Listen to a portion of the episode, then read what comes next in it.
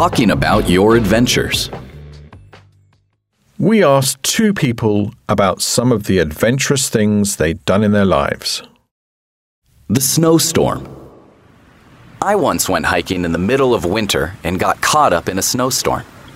I was with a friend, and we were on a 100 kilometer trip in the mountains.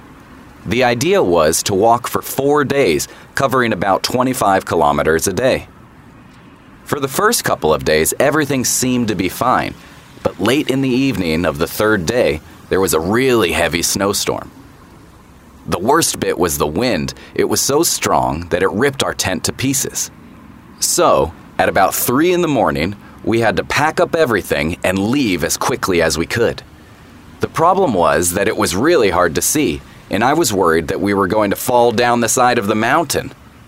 In the end, we just dug a hole in the snow and waited for the storm to die down. It was freezing and probably the worst night I've ever spent outdoors.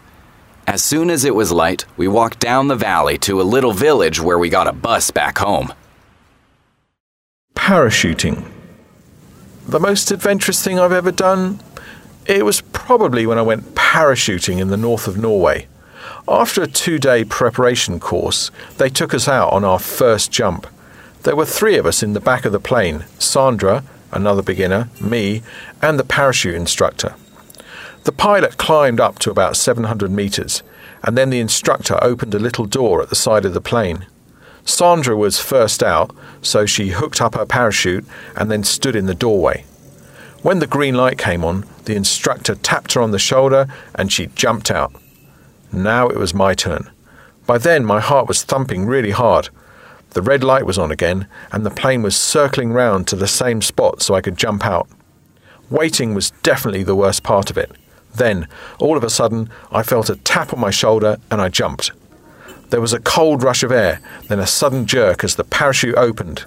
I remember floating there, looking up and down, and thinking how small everything looked below, and how quiet it was, apart from the distant buzz of the plane.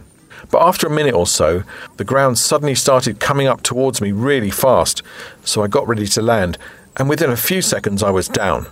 I just lay there taking it all in, not believing what I'd just done. It was incredible.